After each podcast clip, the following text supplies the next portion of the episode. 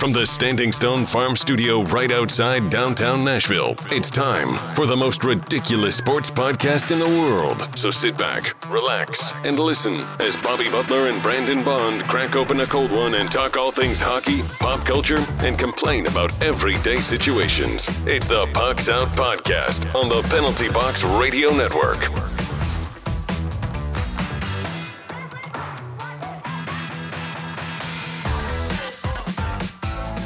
Welcome into another episode of the Pucks Out Podcast. I'm Bobby Butler. He's Brandon Bond. Hey-o. You can find us on the three majors of social media at Pucks Out Pod. Now let's crack open this cold beer and let's get after it. Yeah, buddy. Got us some Dos Perros. You're lucky, man. I was going to get us some King Cobra. Cheers, buddy. Hey, man. All right. Don't forget, guys, you can purchase all of our apparel on our What A Maneuver store. You can follow us on Patreon, and you get special behind-the-scenes footage. And don't forget to subscribe and hit the bell on YouTube. How are you doing this week, bud? Doing good, man. Been working from the house, dying crazy dreams. I told you about one of them. I beat an umpire in the backyard, and I beat his truck with a bat. So, but I mean, it's crazy because used to I'd come from work, and I had to wear a shirt and tie, and so I'd have to dress down for the pod. Well, now that I'm working from home, I gotta dress up for the pod. I gotta get into some regular clothes, man, because nobody wants to see me in my Toon Squad. I mean, maybe they do, to be fair, but what about you, man? Anything, doing good, man. Some weird dreams, too. You know, I started this new diet, low carbs, and so I woke up one morning, my wife's telling me about this pretty serious dream she had, and I was like, yeah. Well, I dreamed about I had a dozen Dunkins. So she was like, yeah, not man. The same. Yeah, man. Got a bunch of grilling done this weekend, nice. Bro. That's always nice. Had a kicked back on the old back porch grilling up with some King Cobras, dude. There ain't nothing better, it turns out. So let's get in this. Yeah, so we got some news. Before we get into some show updates, let's talk about some NHL news. The league trying to, they might have two spots available that came out this morning where they could continue the season, maybe a 2014 playoff format. So, that there's something to maybe look forward to. What are your thoughts? Do you think that's a good idea? Or, yeah, man. I mean, if the teams have massive testing capabilities, I don't see why that would be a problem. I think that once you start getting into having 30,000 people there, that would be more of a problem. But I think it would be super, super awesome to see something like that. Yeah. Something that we'll probably never, ever get to see again. That'd be, 24 teams. I hope they do it and they don't mess with divisions or anything. It's a 1-24 format, and they just like the NCAA tournament when they have that going. Well, they already said it would be split into conferences, so there's that. Yeah, I could see still that, but it's still like a 1-12 instead of we're not worried about as far as getting the matchups that we're used to seeing. I think this would be even better. And I mean, we have some feelings about the current NHL playoff format anyway. So I think this is a good opportunity to try to do something different. See what you got. I mean, because hockey is better than nothing for sure. Yeah, I think that it really depends on if this is going to affect the start of next season. Yeah. If they say, this is going to push back the start of next season, then I think that honestly, like I've said all along, just don't award the cup this year. That's both of our feelings, because like you don't want to mess up two seasons because of one season, in my opinion. And we've made that pretty abundantly clear. I think that we can, if you do it right, that you can get through this and make sure that the season is, because the biggest thing is we may not, the NHL may not be on track to get the season started anyway, whether or not they finish this out or do this. So I think it's a good opportunity, man. Looking forward to seeing what happens. All we can really do.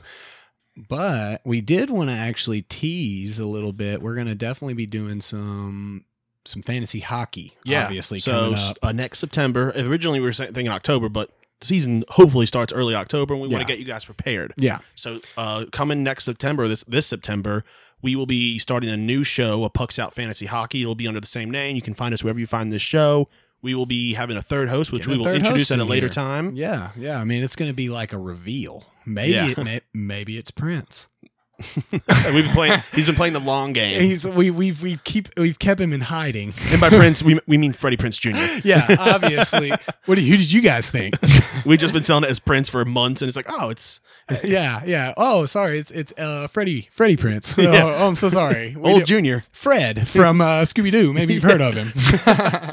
But and we also, also a fantasy football podcast coming soon. Also with a third host, a buddy of ours, which we'll release at a later time. But big things coming. Yeah. Once this quarantine's over and it's safe to go out, we will start our web series of going to local breweries and trying beers, talking with the managers, the owners.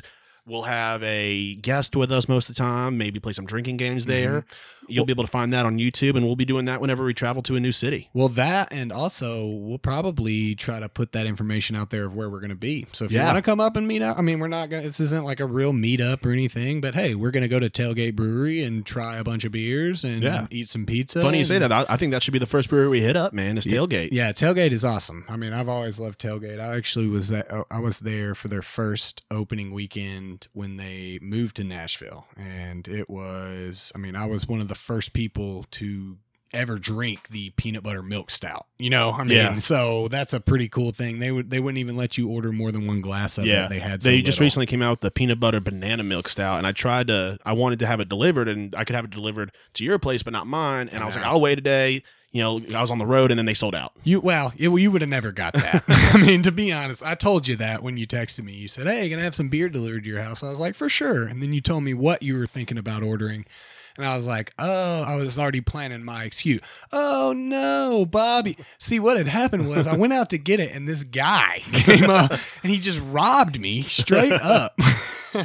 Now, I know I look like I've gained 10 pounds in a weekend, but... You're like, Brandon, the beer cans are still all over the ground.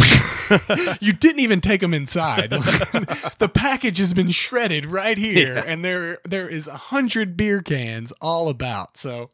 But, all right, so now it is time to move into GM Grades Part 6, where we finish off the Metro Division. Oh, Metro, man. So, today we've got New York, we got the Rangers, the Capitals... the Blue Jackets, and the Penguins. So why don't you start us off with a look at the Rangers? Old Rangers, man. Old Jackson, that's his second team. So I always give him a real hard time about it. But honestly, as slow as that team started, we'll talk about it, obviously, but they were coming up at the end. I mean, they weren't the Flyers or anything like that, but with the team with a lot of youth and not a lot of cap, spent, still some cap room, and they've been in a rebuild for the last couple of years. So it's good to see that. Some teams, they're just perennially in a rebuild. Absolutely, this team they set out for a rebuild, and it looks like it's coming to a closer. Well, we've talked about that before too. I mean, the Rangers are very similar to the Devils, to where your team, your fan base isn't going to accept long term rebuilding. Yeah, but players over $7 million, obviously, Panarin. I mean. Catching that money, isn't he? Worth every penny, man. I mean, what his wife wanted to be in the city, and I mean, he got what he needed. He's worth it, obviously, as you just said. But 11.64 a year, and Jacob Trouba making $8 million a year. Obviously, Zibanejad is going to be due. If we're talking about maybe next year, that also is going to be up over $7 million if they're able to keep him. $3.9 million available in cap space, so a good amount of cap, not a ton, but definitely money to go out and pay a guy like Zibanejad or get a guy in there to help your defense or some deep line scoring, something along those lines. Some decent draft capital, 2 picks in the first, no second round picks, 2 third round picks, single pick in 4, 5, and 6, and then 3 seventh round picks. So a lot of opportunity for some depth, potentially maybe able to move some of that capital for another piece or two. Metro's a tough division. I mean, even coming on like they were, I mean, it's hard to argue that they were better than the 4th or 5th team in the Metro this year, at least. So The good, obviously, Panarin. We've said this multiple times. He's worth every penny that he's bringing in. Adam Fox, really bright future, young defender, I believe. Yeah. Correct. And if I can interrupt you real quick, Zibanejad. No, you can't. Zibanejad had contract is 5.3 up until 21-22, and then he's UFA. Okay. So they got a couple years left on him, then they'll have to make a decision. Yeah, but he's playing so well right now that you got to imagine if the team doesn't want any animosity, they're probably going to need to give him a little bit more money, in my opinion. I mean, at very least, he's a $6.5 million player, if not, I mean, a $7.5 million player, if not more. I mean, he has shown time and time again with poor teams that he can still put up numbers, he can still score, he can pass. I mean, a face-off winner. He just brings so much to a team that, I mean, he's worth about $3 million more than what they're paying him. So Adam Fox, like we said, bright young defender. Ryan Strome finally found a little home for himself after coming from in a trade from the Coyotes, correct, for Derek Stefan, if I'm not mistaken. He a lot of draft capital was put into him. He was a high rate draft pick, and finally seems like he's found a home and is able to contribute in some way. Like you said, obviously on our list is rebuilds in good shape. I mean, there is exactly as you said earlier, there's perpetual rebuilding, and you're just shitty, and you say, oh, we're rebuilding. It's like, no, you're just terrible. You're just a bad team. So, but it seems as though the rebuild is really working for them. For a team in a rebuild, there's not much that's bad. Obviously, very streaky. They haven't started the season strong the past couple seasons. So it'll be interesting to see what will happen if we get this 24-man playoff format. I believe they would probably be one of the teams, if I'm not mistaken. I could be. I mean, they got some team. They would be scary to face up against in the first round, in my opinion. So some scoring, some good defenders on the team. I'm anxiously awaiting to see if they're one of these 24 playoff teams that we get. So let's move into some grades. Rebuilding, GM. I mean, I say it's hard to get. I don't know if it's A+, but I say it's definitely an A. I mean, navigating your way through a rebuild of that size is difficult. Well, and when you're constantly under the microscope there in New York, I mean, it's not you're not coaching or GMing in Nashville, Tennessee. You know, I mean, you're doing it and you're playing your games in Madison Square Garden, and there's about 100,000 people that just cover the Rangers. So I mean, constantly you're having to defend your actions, and I personally think that he's done a good job. So A, and we're talking about on the cusp of an A+, in my opinion. We'll give him an A. Yeah. And by the way, Ryan Strome came from the Oilers. Okay. Oh, the Oilers. It was Dylan Strome. That was formerly a Coyote that went to the Blackhawks, I guess. I think so. Yeah. There's so many Stromes. Nobody would have ever called me on it, probably. All right, so team grade. Second half of the season, I'd say B. Yeah. A solid B is what that team gets. Probably, maybe we can even go B+ for exceeding standards. I think the slow start would maybe move them down to a B-. Okay. But again, we're talking about them being in a rebuild. Yeah. I mean, you're not expecting a whole lot for a team, but I can go with B-. That would be. Well, if New Jersey gets an F during a rebuild, I mean, it's only fair that we grade them for their poor first half of the season. That's true, but especially with the contracts they had at the time. Even in their poor first half of the season, they probably won more games than New Jersey did all year. Yeah. So we can go B-. Yeah. I'm okay with that. I'm not gonna argue with you. But I think it's your turn to move into your Washington Capitals, buddy. Yeah, that's my second team, so I'll cover them. So players over 7 million, we've got, I call it 3.5. Nicholas Backstrom currently making 6.7. Next year, his contract goes up to 9.2. Yeah. That's a big contract. Right. You gotta argue, it's hard to argue that he's been worth it. I mean, John Carlson, one of the best defensemen. That he hasn't been worth it. He is worth the money. I think it's hard to say. I feel like it made it seem like I thought he wasn't worth it. So I had to clarify. All right. John Carlson, $8 million, worth it. Probably would be worth more. Kuznetsov, 7.8, and then the grade 8 over here making 9.5. Yeah, I would say Kuznetsov is probably a little overpaid. A little bit. Not. I mean, but mostly because of the team he's playing on. I mean, he's asked to do something different than a guy like Kuznetsov would be asked to do on the Predators. Yeah. So I mean, to be fair, salary cap available, what you'd expect from a team that, you know, they're in a hunt for another cup, $192K. You know, that money's being used smart, I think. I mean, yeah. They're pretty much fresh off a cup run 2 years ago. So won a cup 2 years ago. Draft capital, not much. They don't have any picks in the second and seventh and one in all the others. Good. Obviously, they're first in the Metro. Their bottom pairs are producing more lately, which you like to see. John Carlson has just been on fire. Yeah. I mean, as much as we want Roman Yossi to win the Norris. Norris. I said Vezina. Although Yossi might be a Vezina candidate for the Preds with the way our goaltending has been playing. So. And then Jacob Vrana is, you know, he's been a breakout player this year. Just bringing it. The bad stretch before the pause, which you don't like to see. Mm-hmm. You know, the Preds, they had a great stretch right before the pause, which makes us as a fans feel better because we get to live with that for a bit.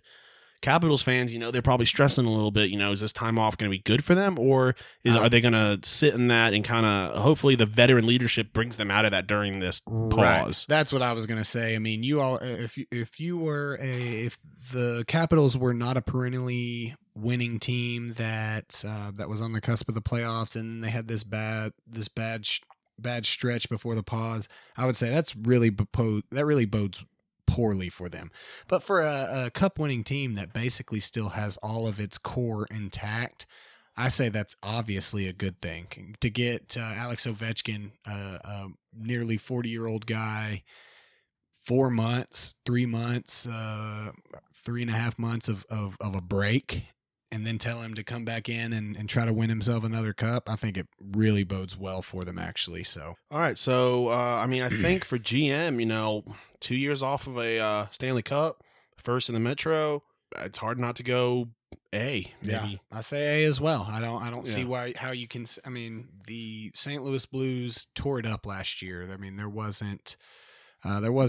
it really didn't seem like there was any opportunity for anybody but the Blues to win last year. I mean, you're not going to win the cup every year. That's just not going to happen. But the core is still there. You still got goalies that are showing out. A young goalie in Samsonov that is backing up Holtby,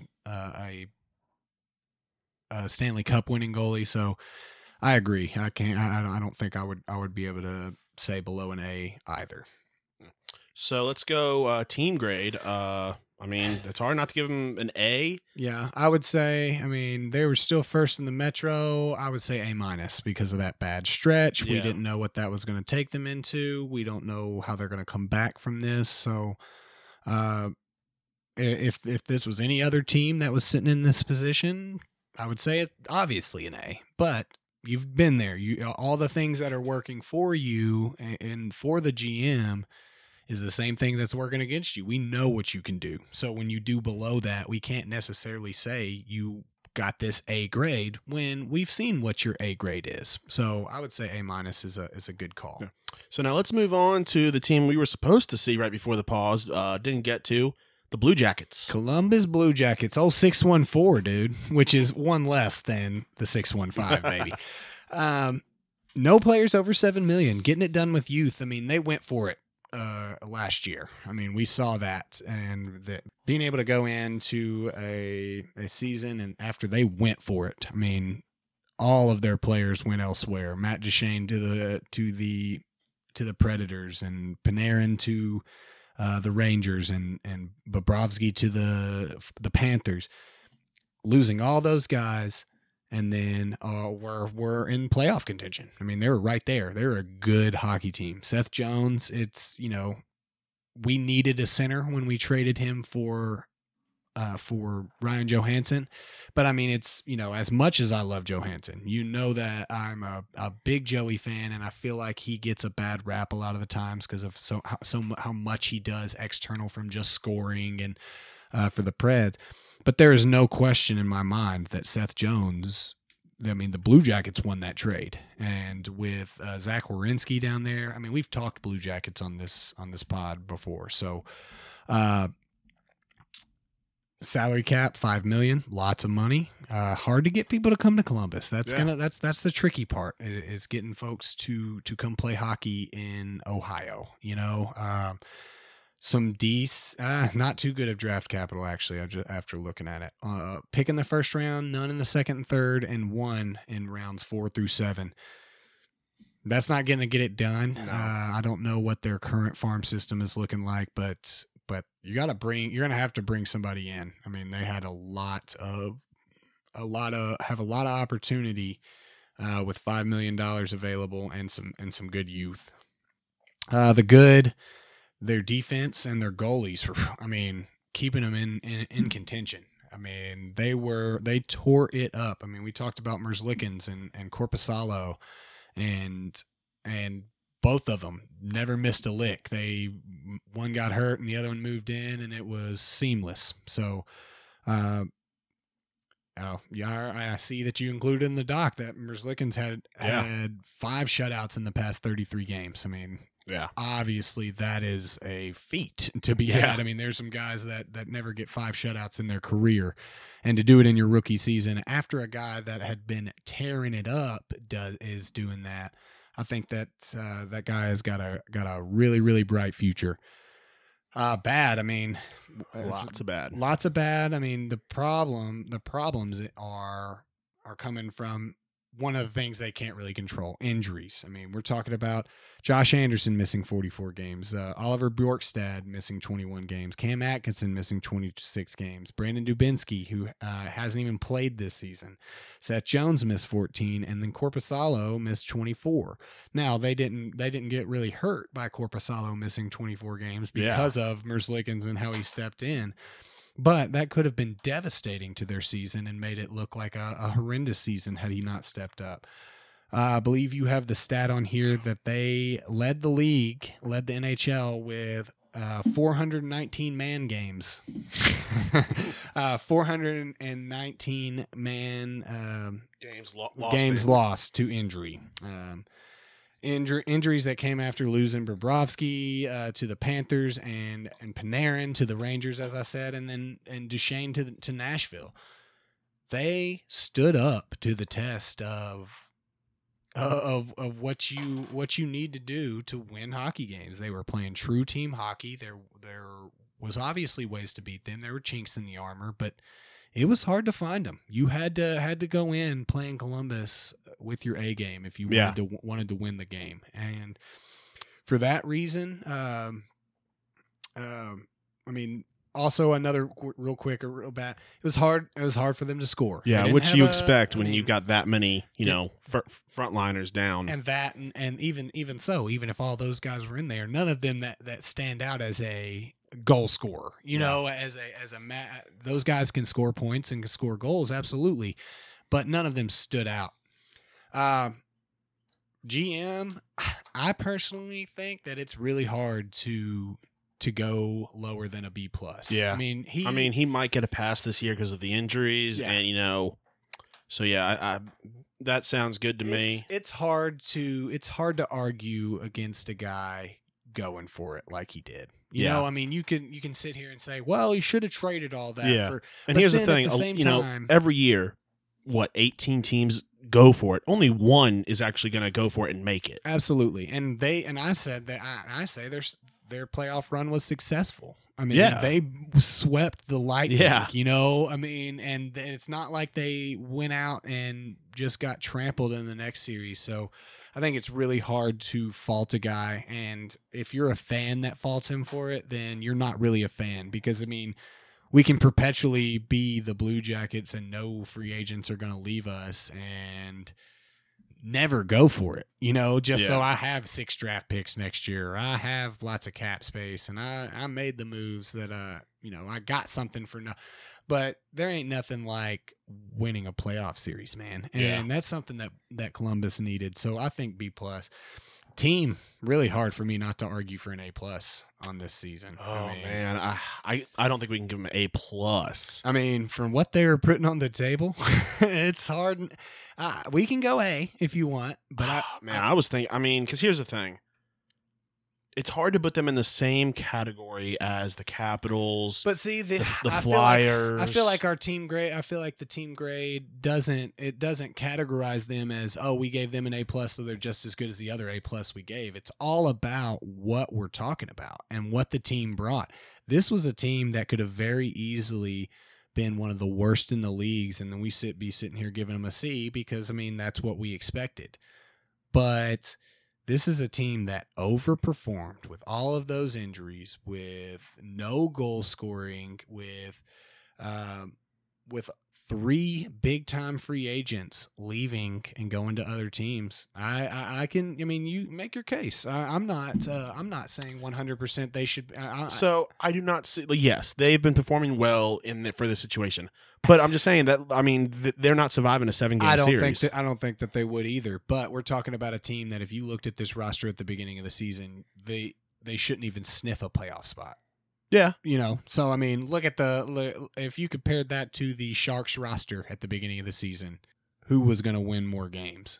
I get that. So I guess my grading on other teams, I was going to give them a C+, B-, maybe pushing a B. So we can go A-.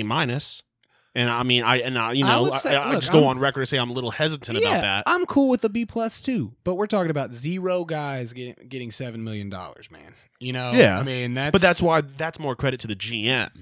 Sure, well, that's why I'm fully on board with the GM getting a good grade. Yeah, those are good contracts to get those guys for such a cheap amount. But as a team, it's hard to win games without those guys that are making $7 million because of what we've said. But let's go for a flat B because that throws it right in between where we're looking at. I mean, it's hard to say a team that is about to make the playoffs is less than a B in my opinion because not every team does that. So. I think it is your turn to move into your favorite team, right? The Pittsburgh Penguins. Oh, the Heartbreakers. All right. So, talking about the Yinzers up there, players over $7 million, Malkin, Crosby, Letang. You know, everyone knows that that's, you know, without those three, that team's going to struggle. And without Letang missing a lot of time this year, really worth their money. Salary cap available, right about 790,000. I think that I personally think the Penguins are just a couple years away from the possibility of having to start a rebuild, depending on Crosby's health and his longevity. Draft capital, 0 in the first 2, 1 in the 3rd through 6th round, and nothing in the 7th.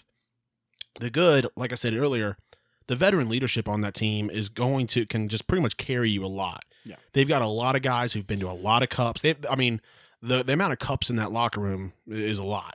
And they've also got great youth. So they might be able to avoid a real rebuild. They might have 1 or 2 down years, but if done right, I mean, they can just kind of stride into the post Crosby era.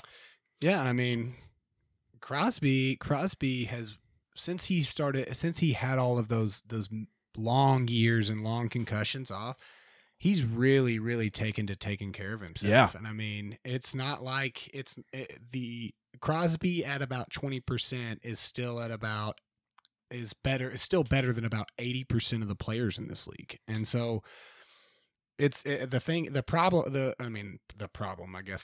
if you don't like the Penguins is that he can go out for 30 games and Malkin steps up and plays a number one center role and it's like they never missed it. Yeah. So I mean, their goaltending is, you got Matt Murray up there, Stanley Cup winner. And don't forget the all-star Tristan Jarry. And they're built for the playoffs. You know, that's a team in that city you are expected to win. Yep. In that city, it doesn't matter what sport you are, whether you're the Pirates, the Steelers, the Penguins, they expect you to win. Well, the Pirates. The Pirates would like a word. Yeah. So I mean, that is a city that they don't have much going for them other than sports. Bad is they're fighting off injuries, but that comes That's the downside of having a lot of veteran leadership, is you're getting that age, which comes with injuries. They seem slow at times. Again, directly connected to that veteran leadership. Little draft capital, but what do you expect after, you know, you win that many, you win so many cups in a row like that? Because they make the good moves. Yeah. They make a great move, you know? So hopefully, you know, if they can draft smart, that's going to be their saving grace for the future, is drafting smart, building them up, keeping them safe in their farm league. Yeah, I mean, GM grade.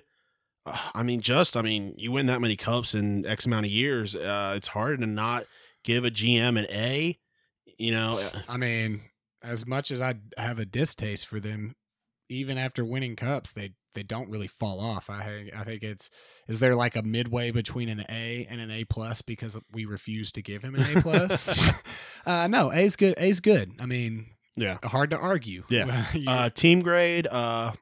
Again, hard to go anything below a B. I mean, I think A-, unfortunately. I mean, we're sitting here. I want to give them an F. You know what I'm saying? But being unbiased, I mean, they lost Crosby for a while. They were getting a lot out of guys that you never expected. Tristan Jarry was never expected to be a great goalie in this league, and they kept giving him opportunities, and not only a great backup for a Stanley Cup winning goalie, but it turned out he might have been starting when the playoffs came, you know? So an A for GM and an A- for team seems perfectly reasonable to me. Yeah. Well, all right. That about wraps up the Metro.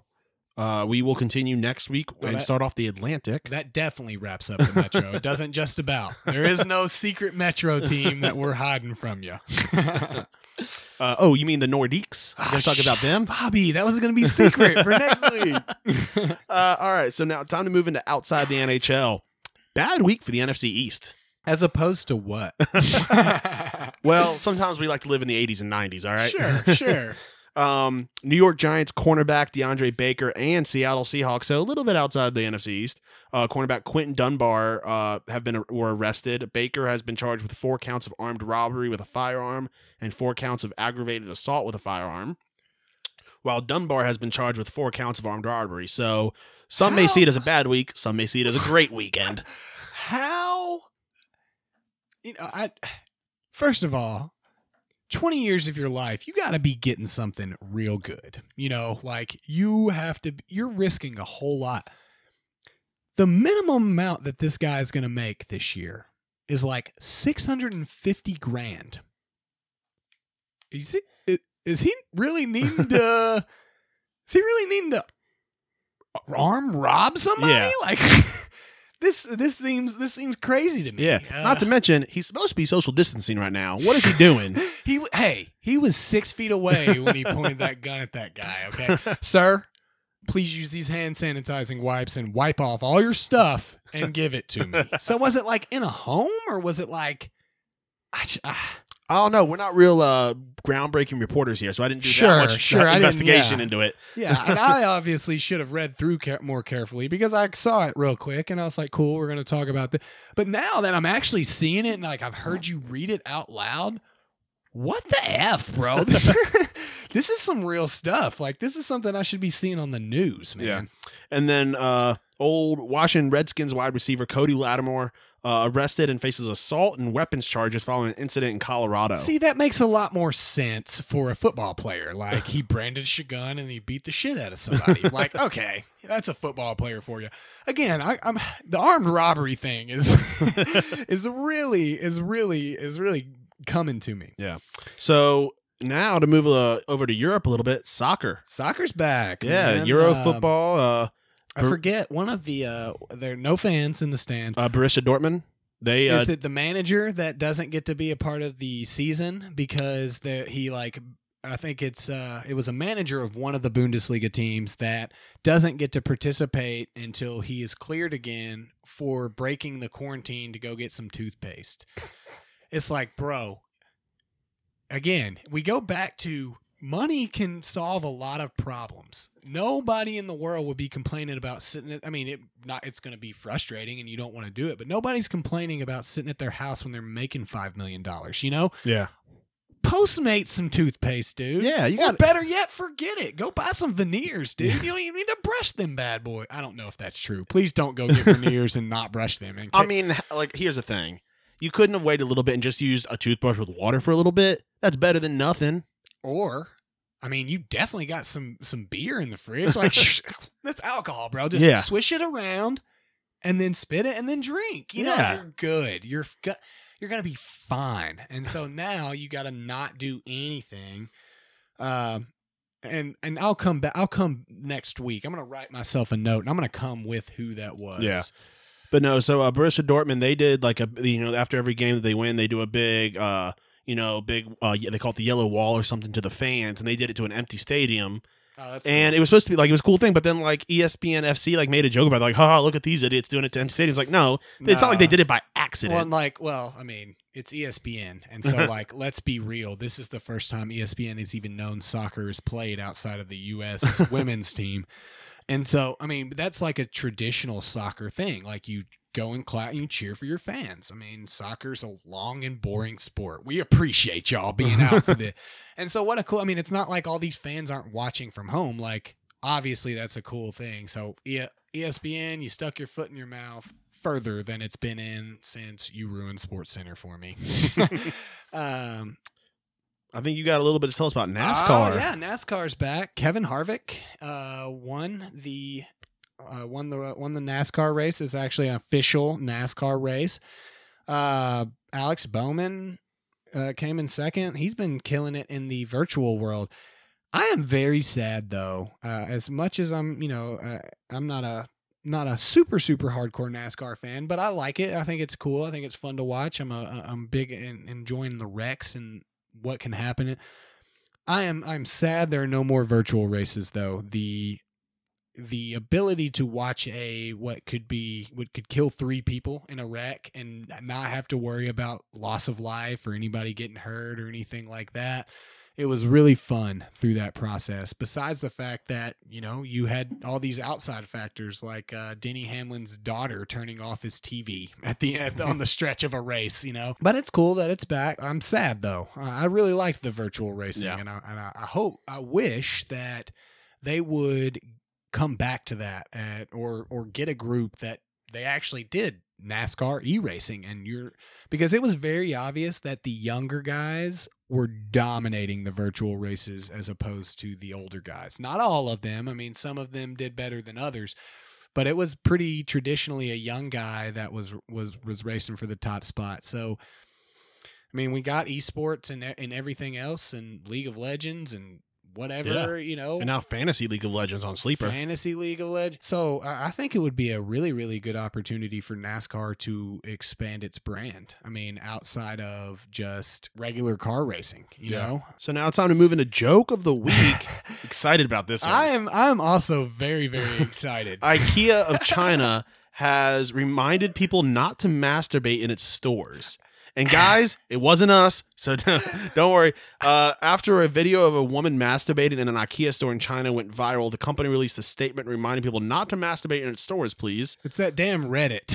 I mean, I never saw any of this, but if it did happen, I'm fairly certain that it was on Reddit, and that's why it was so famous, because... well, I couldn't find the video. I looked. I actually did some hardcore journalism. It was scrubbed from the Chinese media, but the people who did get a hold of it, TMZ had it, but it got taken down. She was going up to different pieces of furniture and using furniture as implements. So, probably not best to do during coronavirus time. Yeah, obviously, definitely not best to do any time. But, it's not like people are getting that piece of furniture. Like, you buy the thing from IKEA and they send it to you, right? Like, you build it. Yeah, I mean, you build it. That's the thing about IKEA is you got to build this motherfucker. I really just want to know, like, how was the reminder sent out? Just like, if you're a part of you only get a reminder if you're part of their email chain, or they just text you, or it's like, hey guys, just a quick reminder, no flicking the bean in the old in our aisles. All it says is they've asked customers to browse the stores in an orderly and civilized way, coming from the Swedish home office. To be fair, though, is there anything more civilized than masturbation? I mean, with furniture items? I mean, There is no way that there was an IKEA store in the Mesopotamian era, you know? I mean, so like, I hear what you're saying, but like maybe rephrase, because that's pretty civilized. It's trashy and it's gross, but that's civilization for you. I mean, please remember we are trying to get an IKEA in Murfreesboro. Now they're like, oh, we can't come to Murfreesboro now. Well, old Brandon might start making appearances in the store. See, the thing is, who is trying to get an IKEA? You just build it. Like, just go look at the website and order it to your home, right? I guess I'm confused. I'm taking. There's a whole thing in store. It's like a whole experience. I've never been to one, but people who have, they say they're ginormous. They're like malls. They have a lot more than what you can. I hate going to the mall, though. Well, they have a lot more than what they have online for some reason, which seems backwards, but yeah, it is how it is. But it's one of my thought processes of, if I never see it, then it doesn't exist to me. I mean, I'm like a dog in that way. Like, if I never saw that piece of furniture I was never going to get, yeah, I'm not hurt by not getting it because I did not know it existed. Yeah. Well, they also want to bring an IKEA plant, which would bring thousands of jobs to Murfreesboro. Okay, man, look, I'm not hating on it. Look, bring the plants, guys. Bring the store. I'm just saying. Breaking news, Brandon Bond hates jobs in Murfreesboro. Oh, no, I'm saying. He's like, you know how many people are going to apply at the career center for that job? No, I'm totally cool with it. I just have some general questions. You said we're trying to get. I just didn't know who we was. You know, like oh, it's just me. Sorry. Yeah. So I do want to. Okay, I want to throw out there a disclaimer to everybody. I'm pro IKEA. I'm not anti IKEA. Now I don't shop at IKEA, but I've put together furniture. You heard it here first, folks. He hates American companies and only likes Swedish companies. I don't know which will be worse, that I'm advocating for masturbation inside of IKEA, in which case I'm never going to be able... Well, to be fair, I'm probably never going to be allowed in China anyway. I mean, let's be honest with... I don't know what all I've said online, but I'm fairly certain that all hasn't been pro-Chinese. Probably a couple Winnie the Pooh kind of things. Oh, yeah. No, I definitely have talked about G-Poo. Yeah, so please just... You know what? At me. Either way, now I'm going to have people from both sides be like, can't believe you're pro-masturbation at IKEA. And then other people are going to be like, I can't believe you hate American companies. And I accept this burden. All right, guys. Time to move into some pop culture. We are continuing our X-Men discussion. Today, we're discussing X-Men First Class, X-Men Origins Wolverine, and then The Wolverine. Now, if you remember from last week, we talked about the order to watch things in. If you were following along, the original trilogy would fall in between Origins Wolverine and The Wolverine. Right. So after this week, we'll be on pace correct course. Yes. Where it was released in the order it was supposed to be watched. Yes. So why don't we just kind of have a general discussion at the end? I mean, I'm not sure if we have the same rankings. Sort of. I'm going to discuss that. But okay. Yes, I've looked at your rankings, and we're pretty much on par. Yeah. So I liked the three movies. Obviously, you know, I wasn't a big fan of Origins Wolverine, mainly because of the Ryan Reynolds Deadpool. Yeah. That was a horrible one, and thankfully they made up for it later with Deadpool and Deadpool 2. Yeah.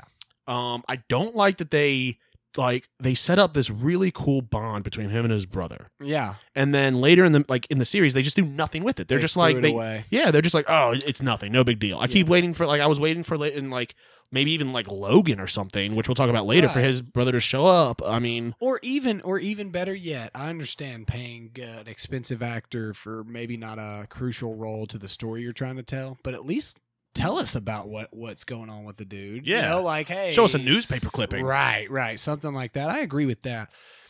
First Class, it was hard to beat, man. It was a really good movie and a really good beginning story you know, my thought process on it. I like how they incorporate history into it. And so the Bay of Pigs is essentially just a mutant type of deal. Like I loved First Class for sure. And I feel a lot of the same way about Origin.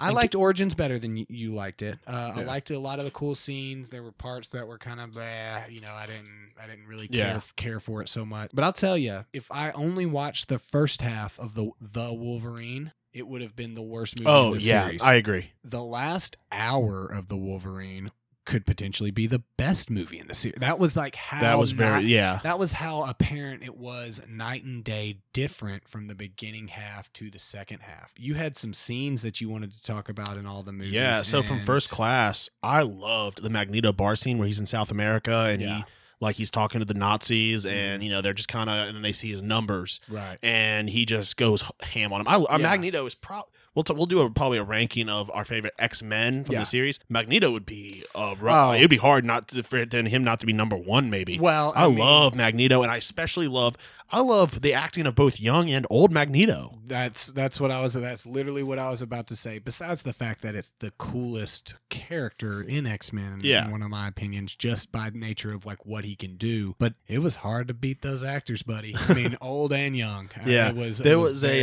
there was a like a maybe Adult Swim, but like it was like an 8-bit scene that showed Magneto and like other people coming at him, and it's like he's just decimating people. Like they even like the Hulk came at him, and he's like throws something at the Hulk and kills him. Yeah. And then Wolverine, he's like, seriously, you just saw me kill like 8 people, and you, a man of metal, is just gonna think that you're gonna come at me? Because multiple times in the movie series, Wolverine's like, maybe now I'll get him. Right. Well, I mean, and to be fair, in Last Stand, it was necessary to trick so he finally learned. Yeah. But yeah, he was like, I don't think he realized maybe that he could also like smell and hear and like sense metal around him. I forget, and I think we'll talk about it obviously later, but Days of Future Past, where he goes back into his old Wolverine self, but he wasn't metal yet. Yeah. And so like he wasn't able to fight it, but I mean, still. Yeah. Magneto just takes stuff and puts him around. It was a minor inconvenience. I carried an entire baseball stadium all the way here, but okay, I'm skipping to next week's discussion, but yeah, I liked all the movies, and it got better as it went on, but the Magneto bar scene, super cool. Yeah. And then in Origins, the elevator scene was really, to me, that scene was really the only saving grace because of the comedic relief. Obviously Ryan Reynolds, was it Will I Am or Andre 3000? Will I Am. He's amazing in that movie. He was good. I liked the guy that played the Blob. I thought that was what's good. His name? He's the same guy from The Strain. I'll tell you what I think, maybe not. I'll tell you what I really liked was the scenes of Sabretooth and Wolverine fighting in all the wars. And the opening, that was dope. That was super cool, and it was a great way to kind of tell the stories of all the battles that they've been in and what they've done. I thought that was really cool, but you nailed it on the Wolverine. The train sequence was so good. Great. That was so great. That was a fantastic scene. And the village sequence when he's fighting the Nazis, the ninjas. Obviously that was really, really cool. Like the whole, I mean, that again, because it was, like I said, could be the best, if it standalone, the best movie in the whole series. Yeah. That was it. My biggest issue with the Wolverine is, and once again, I guess maybe that's why they didn't bring his brother back, because I feel like the Japanese businessman who wanted to steal his power, by the way, spoiler alerts, people, the Silver Samurai. Yeah. What he could have done is been like, hey, I know you saved my life, so instead of me killing you for your power, how about you just hook me up with your brother and I take his power? Because he's got the same healing abilities, right? Yeah. Or just seek out Sabretooth to get Wolverine. Like, how hard would it have been like, hey, I owe you my life, so where's your brother? Yeah. I mean, thanks a lot, bro. Like, not only were you like gonna die, but like you were gonna die a horrifically painful death of radiation poisoning, bro. Like, I mean, that was interesting to me. There was a lot of cool fight scenes. There was so much more. They could have sped up that story. I feel like we didn't get enough Silver Samurai. Like, the whole point of it. They could have gotten rid of the whole like miniature, like the weird hotel scene where they had to go to like the John Hotel. Yeah, like we got it. He can't heal himself anymore. Like, we understand. Like, yeah, we figured that out. Yeah, it was just too much. Just slow moving. Like, I don't know. I mean, it's the Wolverine. Like, this should be a fully action-packed movie. Like, I get that it's not even his origin story, you know. Yeah. So where, like, you can argue, yeah, there were some slow parts needed to tell the story. But your ranking that you have, you want to go through that real quick? Yeah. So at number three, you know, and people probably figured out just from us talking about it, Origins at number three, which when we do the full rankings, it's going to fall pretty low in that ranking as well. I agree. The Wolverine at number two, a decent movie, good movie. The first half kind of makes it not in the top. I'd say falls right in that half mark. Yeah. And then First Class, which is that one's up there with Days of Future Past, man. That's probably going to be a solid number one or number two spot. Obviously there was no question that First Class was worlds above these other two. Obviously it's because they're telling the story of the X-Men, and that's what the movie trilogy is about. And so First Class, way, way up there. Again, my order is the same, but it was hard. I mean, they're right neck and neck because of that first half of that movie, man. I'm telling you, I just really, really did not enjoy myself watching it. But I agree with your rankings. I liked the overall story of Origins more. I think if it would have been told better, it would have. Yeah, that was a writing issue. Yeah, absolutely. Because the story in itself it kept your attention the whole time. It was just like just on the cusp of like it needed something else. It needed a little bit more. But I 100% agree with those ratings. And you know, to the credit of the entire series. While obviously the entire series doesn't match up with like the Marvel universe because of the time, the casting of the entire series, like you couldn't ask for better casting of Professor X, Magneto, Wolverine, Rogue. I mean, such good casting throughout the entire thing. Young and old Mystique. I thought that they did a really, really good job. Sabretooth from the original trilogy, and then the Sabretooth they brought into Origins was good opportunity. Yeah. So, they're definitely, like, looking at the series as a whole, there are a lot of continuity issues. There were some, what's her name? The Diamond Girl. They obviously had to change her actress. I liked the actress that played her in First Class, though. I mean, again, it goes back to... And Kevin Bacon killed it. I mean, he created Magneto's helmet, for goodness sake. Yeah. I agree that they all did such a good job, but the continuity issues were there. I mean... Yeah. Wolverine didn't even acknowledge that it was his brother trying to murder him in X-Men 1. You know? Yeah. I'd have to double check. I don't think that was the same character that tried to... I think it's... Sabretooth is definitely the character in X1. Is it? Yeah, it's Sabretooth. Okay. I've looked it up multiple times. If you looked up, I just assumed that because he straight up didn't acknowledge it, that it was like a different tiger-based villain. They were at odds. Okay. So there were definitely some continuity issues, but again, like we talked about in the beginning, the first three were supposed to be it, and then they were expanded on. I'm really excited about next week's though. The three for next week are all hard hitters. Next week we've got Days of Future Past, Apocalypse, and Dark Phoenix is the other one. Okay. Yeah, so I mean, Days of Future Past, I'll go ahead and spoil it. Not spoil the plot or anything, but that's going to be the number one movie for me. I don't think that there's any question about it. But I think you got us a couple of questions from the internet, bro. You wanna take us into those? These are some good ones. We were supposed to do one, but we got some extra time, so we might as well do two. So this is a would you rather: have a flock of geese swarm to you every time you fart, or never use a phone or computer again? Easy. Obviously. Hey. I'm fighting. I mean, geese are aggressive. Okay, I don't live in Canada though. Yeah, and because if it was Canadian geese. Well, no, not. I'm just saying, like, it's like against the law there to like murder them or whatever. Well, and Canadian geese are also a lot more aggressive than American geese. I don't care about the aggressive. Dude, you don't have any teeth. Come snip at me all you want. I'm doing that thing where you grab them by the neck and you. But I'm assuming that a flock is more than two. Oh, I don't care how many it is.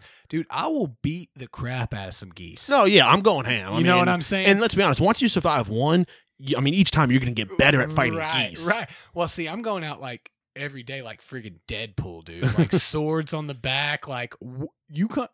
I mean, and also we got to remember it's only when you fart. So it's not like we're just like I don't just walk out of the house and like fart, you know? So imagine though, when one of those sleep farts and you just wake up and there's a goose just standing over you. That's where you got to be careful. It. Yeah. You got to make sure that Glock is right next to you all night. To bring back last week, I kind of wish I had the Wolverine penis.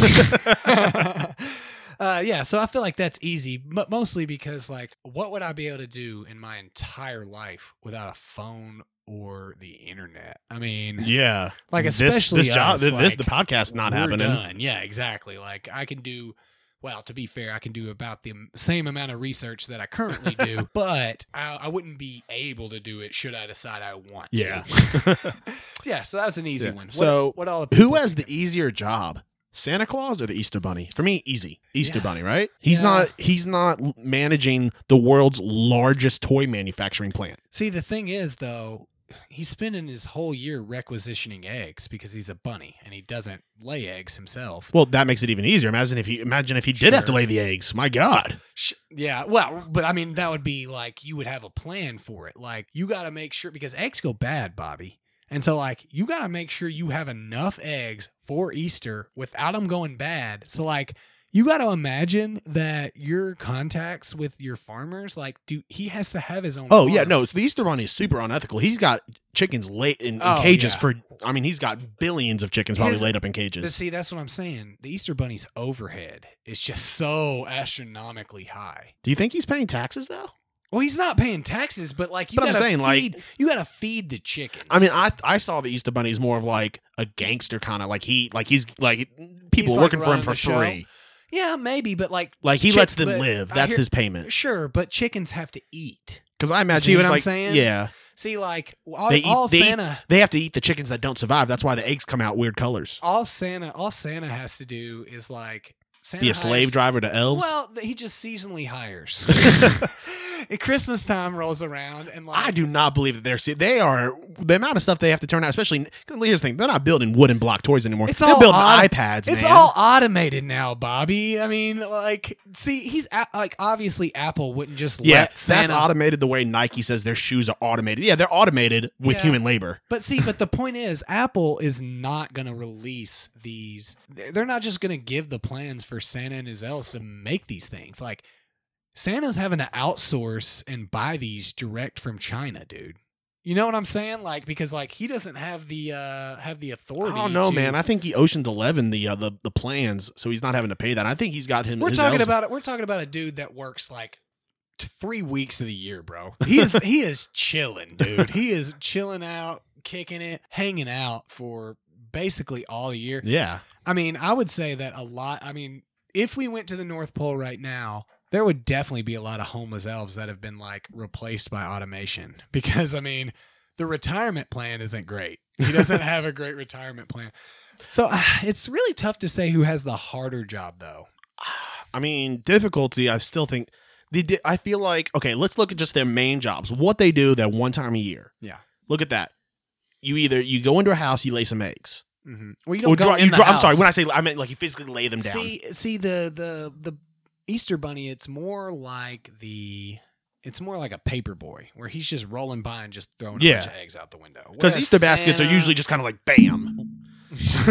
whereas Santa has to, like, first he's got to fit his fat ass down the chimney. Sure, well, and most houses don't have chimneys anymore, so he's got to locksmith himself into it. You know what but the Santa's biggest problem is that whenever you see him land on a house and take the presents inside, and then he goes back up to he doesn't just go to the next house. He, like, goes off into the distance. Like, you got to imagine, you're in America, bro. Like, all of these people believe in you, you know? Like, it just seems like, it sounds like his logistics guy needs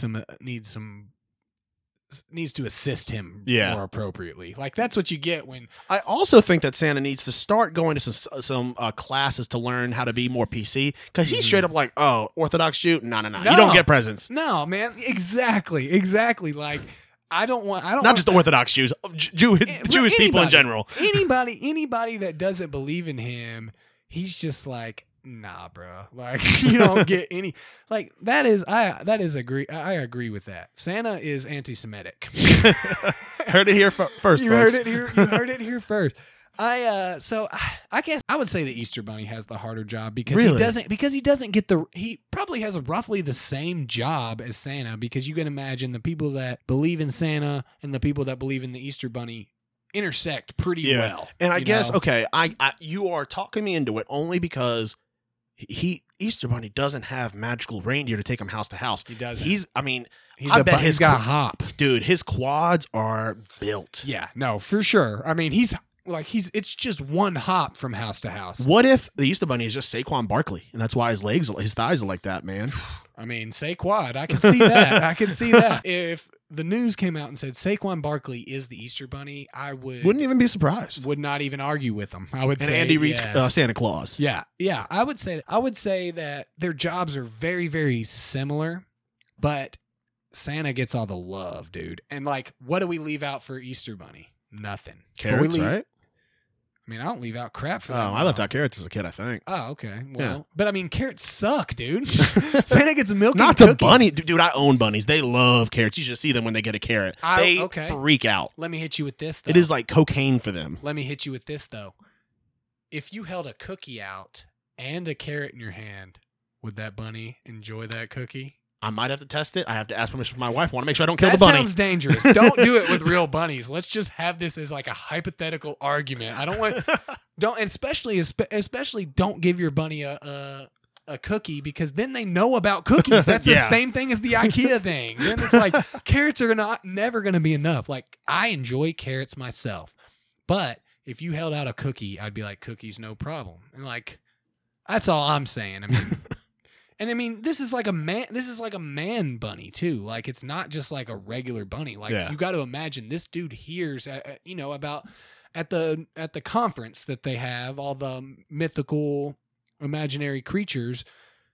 You got to imagine that Santa's always bragging about, like, yeah, bro, oh god, ate 60,000 cookies. By the way, kids, when he said imaginary, he didn't mean imaginary. I mean imaginary because Santa or the Easter Bunny hasn't come into my house for a long time because I'm terrible. Okay, he probably real to some people, but he imaginary to me because I can't imagine being good enough to get anything from Santa. All right, so I think we decided on Easter Bunny has the harder jobs. So are we saying Santa's got the easier job? Santa's got the easier job. 83% of the internet disagrees with us, but that's because they're dumb. Yeah, right. I mean, have you seen people on the internet? To quote George Carlin, is like 50% of the people in the world are dumb, and like, think about the average person that you meet and how dumb they are. Half of the people in the world are dumber than that. So like, that's the internet. All right, so time to move into this or that. All right. 100% full quarantine for 3 years. That means not leaving your house at all. You've got to do Postmates, have your groceries delivered. Can you go to like your backyard? As long as it's not like around other people, as long as you don't share your backyard, as long as it's not like a communal backyard. So it's like I mean, who has a communal backyard, Bobby? People who live in apartments, I assume. Well, right, but that's like a courtyard. That's not your yard. You don't get the courtyard as your yard. Like what am I, in a nudist colony? I don't have a communal backyard, bro. I have a backyard. Or you live out of a standard two-person tent for a year. Now, with that, you can go to town for supplies, but you must sleep in your tent, and you must generally live your life around the tent as you would if you're actually going camping. Okay, but you might die due to weather. Are we just assuming that we're completely 100% safe? Yeah, I mean, it's exposure or hypothermia or anything. Yeah, so okay. Yeah, I mean, the winter, I just wanted to make sure you have equipment for the winter, you've got equipment for the summer. I just wanted to make sure I wasn't gonna pick one and then you'd be like, "Ha, you're dead after 6 days from exposure." Like, thanks, man.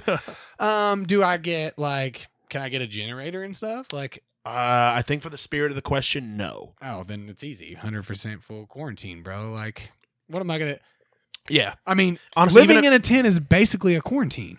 Yeah, and here's the thing. Even if I had, like, a generator, I would still pick full quarantine. Because I hate camping. Well, no, I don't hate camping. That's why I'm asking about the generator. Like, if I could have, like I can go to, like, people's houses and stuff and chill, like... I just have to live it. See, that's basically full quarantine then. Like, basically what you're saying is... They can come see you. They can come hang out with you. Yeah, that's silly, though. I can't... I see... You can't just go spend your entire day at someone's house and then go... they can come see you, and tell you what, for the spirit of the question to make it a little bit harder, you have a generator, no internet. That's the same thing as not having a generator, Bobby. Why do I care if I have... You can have a fridge now. Yeah, keep things cold. You have an AC unit. I guess. My thing is that, like, I mean, it's about, you know, I enjoy going to other people's places and stuff, but there ain't no place like home. Like, so like even going to other people's places to chill, like it would still be hard not to pick 100% quarantine, but I'm able to go to a few places now. And I've been quarantined, or not quarantined, but I've been at the house for like a month and a half, 2 months, and it sucks, dude. Like, it sucks. I get it, yeah, and like I get that. Obviously, I'm in a different situation because I already worked from home. I'm just going out to eat less. So if anything, I'm like, cool, I'm saving some money during this. Right. But yeah, no. I feel like the Postmates would be, I'd be hitting it hard, dude. Yeah. You know? I mean, you're in 100% full quarantine. Yeah, because I guess right now I'm currently picking up my groceries like at a, like you go, you pick up, they bring it out to you. You couldn't do that. Exactly. Yeah, but I mean, even with that, because my hate for camping is severe. All right, let me hit you with this. I don't hate camping. I don't have a problem with that at all. That's not. I get 4 hours a day to go like other places, and I'll still tent live. I get a generator with no internet, but I get internet when I go to other people's places. Yeah, so you can download your shows and come back. Exactly. All right. I'll take it. I'll take the tent. No question then. I feel like that was a great compromise. Yeah. Even with that, still not taking the tent. Let's not test it. Test it. Yeah, I will. One of these days, I'll have my rant about camping. It is very complex, my hate for camping. I love camping, so I will adamantly disagree with you. Okay, facial hair maintains itself or bead hair. I meant head hair. Okay, I was going to say, I'm not putting beads in my hair, so the other. Or head hair maintains itself. Oh, easy head, man. Yeah. You've seen my coif, dude. I mean, I got, it probably adds about 6 to 7 pounds to me. You know, it's hard to tell sometimes because I wear hats and I brush it, but it's wild, man. I mean, it's probably down to about my chin here since I can't. I mean, brush. I'm finally getting a haircut tomorrow, and that's because my guy's open. He's taking. I mean, I've got to like wait in my car and wear a mask, but my hair is insane right now.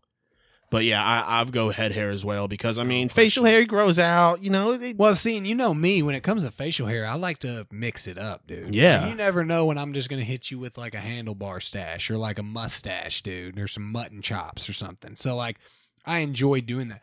Now, I would love to be able to like be good at maintaining my facial hair, and that's the thing. So I had a buddy of mine actually do my beard at my house the other day, so that's why my beard looks good right now. When I tried doing it myself one time, I haven't because I've been going to a barber for the last 3 years, you know, and he's been doing my beard for the last 3 years. I actually do okay, just cleaning it up. It's more when I like want to get something specific. So done. Mine, I found is like when I try to like just clean it up a little bit, I go too short on one side. Oh, you need to get you like some clippers with guards, and then like go highest. Well, I've got like the clipper with the adjustable, and like what happens is I'll be doing it, and then like I'll go to my mustache and go, and I'm like, oh, where was the length on this side? No. And then I overcorrect too much with my beard. Well, see, that is more of you obviously need to do what needs to match at the same time, Bobby. You shouldn't be switching in the middle, doing the mustache, and then.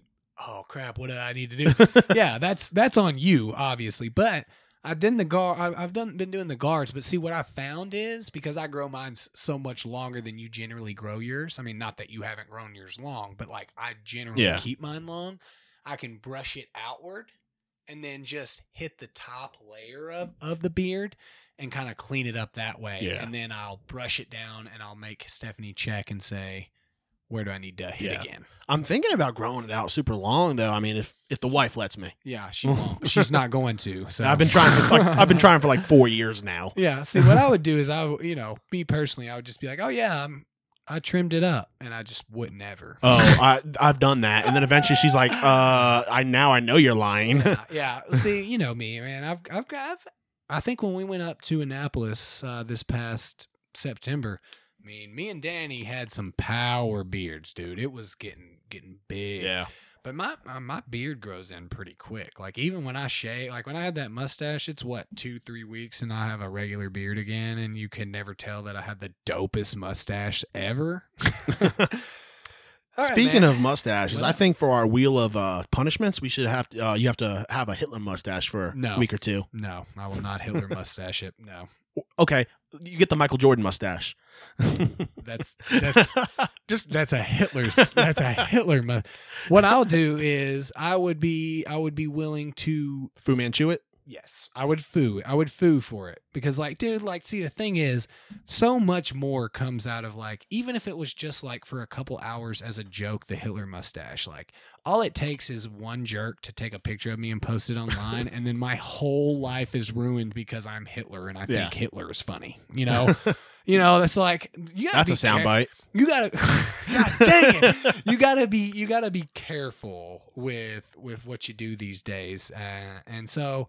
But yeah, I mean, I'm totally cool with like a random, like, or even like, you know, something I hate is like a freaking soul patch. Like, I would even be willing, and see, that's super douchey, but like, there is no like, oh, that guy with the soul patch killed 8 million people. Yeah. You know, only one guy gets a soul patch. It's Guy Fieri. Oh, by the way, I want to walk back some of my negative comments on Guy Fieri. Not that I ever had a lot of negative comments. I just said I didn't like him wearing his sunglasses on the back of his head, and that was pretty much it.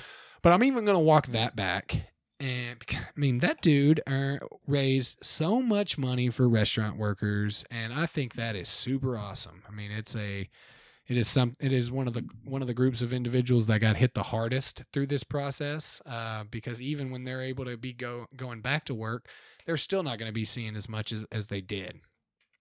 So yeah, I want to walk that back. I mean, I think that's dope. I obviously still think that wearing your sunglasses on the back of your head is douchey, but you're allowed to now, Guy. I won't ever say a bad thing about you again. Yeah, I mean, so far he's raised $9 million. That's a lot of money. I mean, that's awesome. Originally, you know... I thought it got up to $20 million. We talked earlier. I added a zero by accident. No. I think it was 20. You said 200, and that sounded crazy, but like... I think it got up to $20 million. Yeah, this is from... Oh, okay. This is from April 2nd. Yeah. So he got up to like... He's up to like 20 mil. And I think it was him and... Was it Bill Murray did some like cooking thing on live TV or something? I think they're doing like a burger or French... Something. All right. So let's move into what are you binging? I've been watching Solar Opposites, man. It's a dope show. Got you up on that, dude. And now you've surpassed me. So now you're the Solar Opposite. But yeah, no. If you've seen it already, if you haven't seen it already, the first couple episodes kind of slow. You know, it's when you go in expecting something like Rick and Morty, you can tell there's a lot of similarities, but it definitely differs on some spots. Yeah, definitely the same animation team. Yeah, and definitely a lot of the same voice actors are prevalent. But the second to last episode is absolutely one of my favorite animated episodes that I've ever seen of any show. It's so good. It's awesome. And it's got a strong season ender. What about you, bud? You know, I'm still watching Rescue Me. Watched a bunch of movies yesterday. The Joker. You know, been watching a lot of X-Men movies. But I got Stephanie into watching Treme with me. And for those of you that don't know, Treme, the actual Treme is a neighborhood. It's in the 6th Ward of New Orleans, right next to the French Quarter. And it is a traditionally poor area of New Orleans. Not that most of New Orleans isn't traditionally poor, but it is one of the most important musical neighborhoods in the, if not the country, if not the world. You know, basically the story, it's David Simon. So, I mean, you know, I love The Wire, and you know, I love David Simon's storytelling. But it basically tells the story, and it starts about 3 months after Katrina hit, and just tells the story of New Orleans. And let me tell you this, it is so much better to watch if you've been to New Orleans, because it's very, very musical based, and kind of follows the music and what the music provides the city of New Orleans. But let me tell you, if you've been to New Orleans, it's so much better because you can see the streets, you can smell what they're smelling. And David Simon and him in itself is so authentic. You know that. I mean, he tells about places that are historical and a part of the city, and does such a good job of telling a story that's fake, but it's following real-esque events. And so it's not particularly exciting. It's not going to be sit on the edge of your seat. But if you like that style of story, that realistic story, and just seeing how New Orleans was and coped after such a devastating event like Katrina. I mean, yeah. It really is able to put a lot in perspective of what they went through. And I'm not at all sitting here saying that it shows exactly what New Orleans residents went through, but I think it's a good portrayal to somebody on the outside looking in. Yeah. So Treme, great show. I've seen season 1. I need to. It's on Prime Video. So for those of you that don't have HBO, it's not necessary. You can go watch it on Prime Video. It's 4 seasons. Obviously, per usual, David Simon wanted 5 seasons. He got 4. So season 4 is a little rushed, but as David Simon does, he ties everything in so well together. I highly recommend it, especially if you're interested in that kind of story. Yeah. Just to get a correct number from earlier, $22 million is what he raised. He raised $10 million in the first 10 days, and then he hit $22 million just a couple days ago. That's awesome. Yeah. I mean, but and if you want to donate, you can go to the Restaurant Relief Workers Fund. Just type it in Google, and you can go donate. Great cause. But yeah, so I've been drinking some Jameson and ginger. I'm not a ginger guy, but Jameson in itself is all right by me. But, we made some pink panty droppers this weekend, man. And for those of you that don't know, it's basically vodka, frozen pink lemonade, and beer, and you just mix it all together and you get really drunk off of it. So. And I'm thinking for my birthday we're gonna do yak's piss, which I can't give away, that's a secret, but it's very good and it definitely gets you shit faced. Yak's piss always reminds me of the time that we filled up your Yeti and took it to the to your apartment pool and just drank on it for what was it, like 9 straight hours, and sharing it. And it's one of those big Yetis. We didn't even scratch the surface of it. All right, so let's go to What Snaps Your Stick. You got a really, really good one, and I'm really sad that I haven't thought of this up to now. But go ahead with your sports answer, bro. Pete Rose not being in the Hall of Fame, man. I mean, it is such bullshit. Yeah. I mean, you've got guys in there who took steroids, which, I'll be honest, I don't care. Let guys in with steroids. Me either. I mean, you know my thought. Force everyone to use steroids. If you don't want to take steroids, go to the minors. But the minor league baseball. Don't go find minors. Yeah, no, I mean there's no way around it. I mean, the fact that he's gotten blackballed from it for so long is insane. Let's sit here and be honest with you. Pete Rose has stepped on his own toes throughout this whole process. But not because of the gambling. Because of his actions afterwards. Because of his personality. And I mean, but I agree with you. I don't care who you you are as a person. I hate this whole process of, well, he was a terrible guy, so I don't want him in the Hall of Fame. Guess what? He's not getting a Nobel Peace Prize. Right. We're talking about, is he the best at this sport or is he not one of the best at this sport? And Pete Rose is by far, in no way, shape, or form, not one of the best players to ever play the game of baseball. Yeah. And it's not even like a ooh, maybe thing. It's like a 100%. Like first ballot unanimous kind of guy. Exactly. I 100% agree. There's tons of players better than Pete Rose, but there's nobody else that deserves to be a first ballot Hall of Famer more than him. Yeah. I don't care if he gambled on baseball. Baseball sucks. I would gamble on it too. Okay. Like if I had to sit in there and be a player manager in the dugout, like I would find ways to make one of the 162 games more exciting as well. Now listen, if he had bet against himself and his team, that's a somewhat different situation. Yeah, but that's not what we're talking about. I agree with that, and I mean, you can say it's hard to prove or whatever, but like, I mean, it's you can't prove it. So if you can't prove it, he admitted to gambling on baseball. That was never in doubt. Should he have been kicked out of the league for the rest of his life? Yes, I agree with that. I don't think he should have ever been allowed to play baseball again. So don't hear what I'm not saying. But even if you take out his manager years, when he was the manager and he was caught for betting on baseball, he was still one of the greatest baseball players the world has ever seen, and there's no question that he's a Hall of Fame baseball player. And it's making it makes MLB look stupid. Yeah, it does. You know, it makes them look stupid, and it makes them feel like, oh well, you slighted baseball, so we're gonna forever. You're banned for. I just don't. I don't agree with that. Yeah, you know, I can even say you don't ever want to let Pete Rose into another baseball park.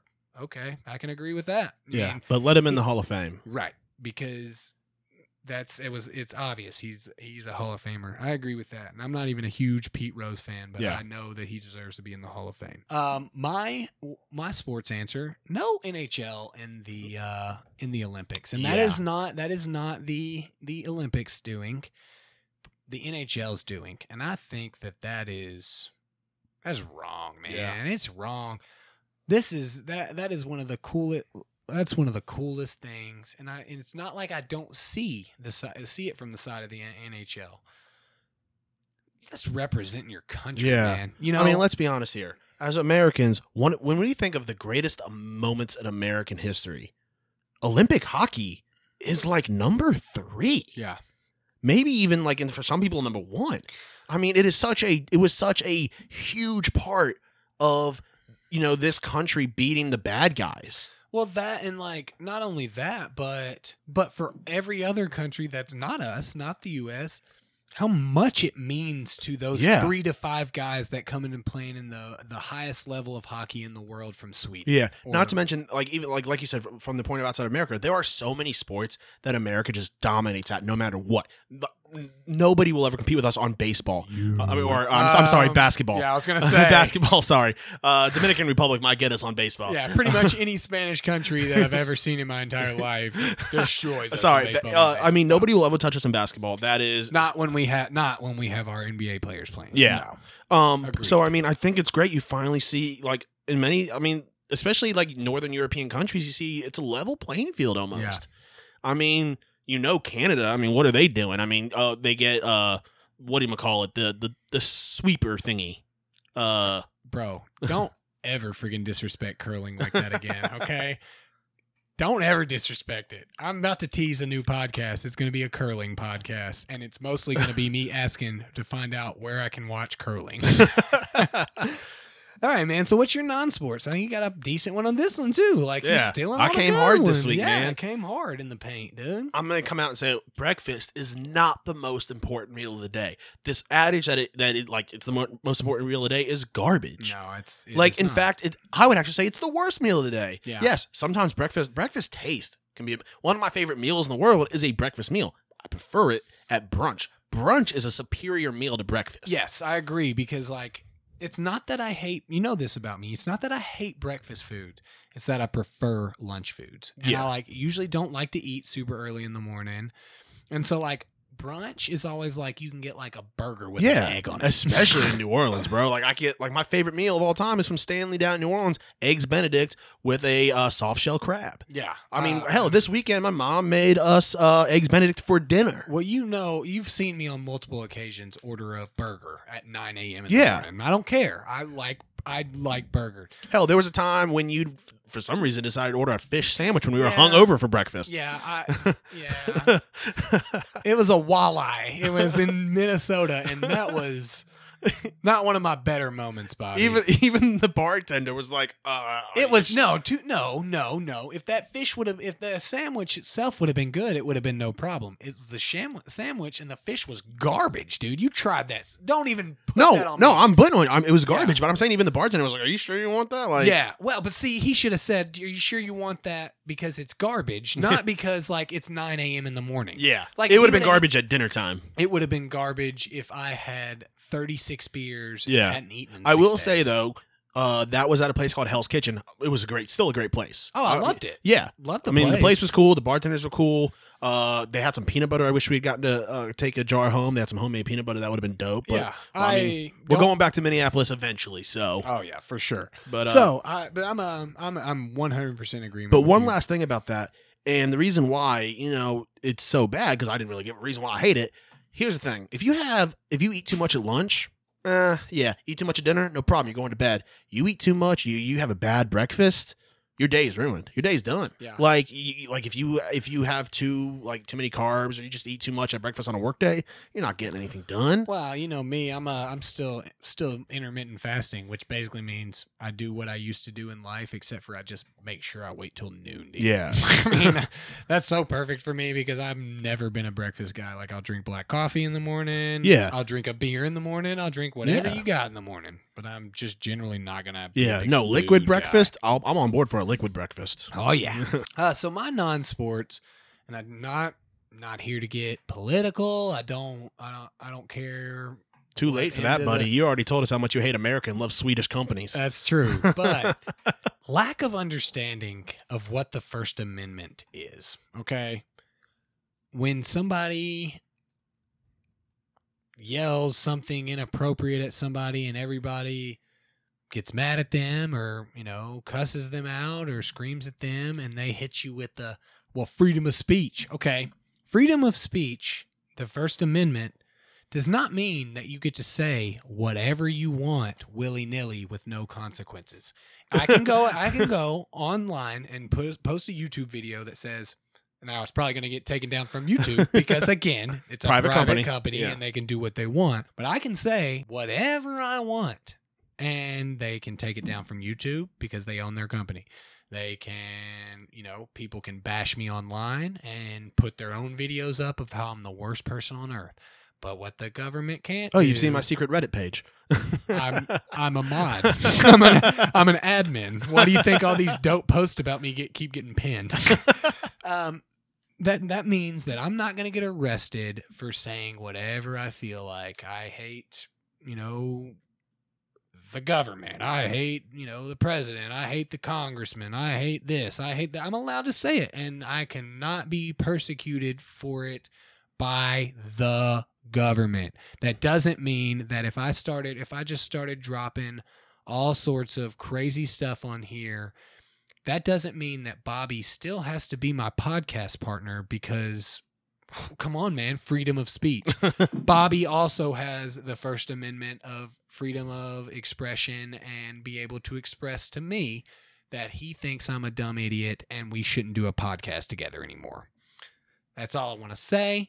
If you get your comment deleted on Facebook, that's not a freedom of speech issue. Yeah. Is it censorship? Yeah, but it's legal censorship. Yeah. There is legal censorship. I see that a lot with Karens on Facebook. Yes. And to bring up John Mulaney, for the Karens out there on Facebook that are comparing Karen to the N-word, John Mulaney and Dave Chappelle did it best.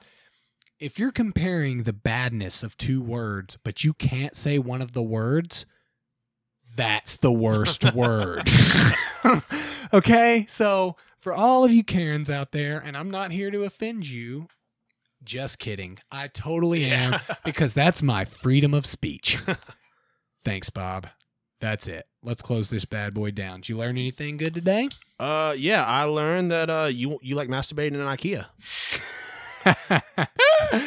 Oh man. And what I found out is you don't like masturbating in IKEA. I never said that. Oh, so maybe I just learned something new. No, but I learned that that there are NFL players that are still armed robbing people. What the heck, man? But but for real, I did learn that we have a lot of new shows coming to the Pucks Out family. Look forward to those. You guys stay tuned. Stay up on our social medias for updates. This has been Pucks Out Podcast. See you guys next week. Peace. Thanks for listening to the Pucks Out Podcast. To see what other ridiculousness the guys are up to, check them out on Twitter and Instagram @PucksOutPod.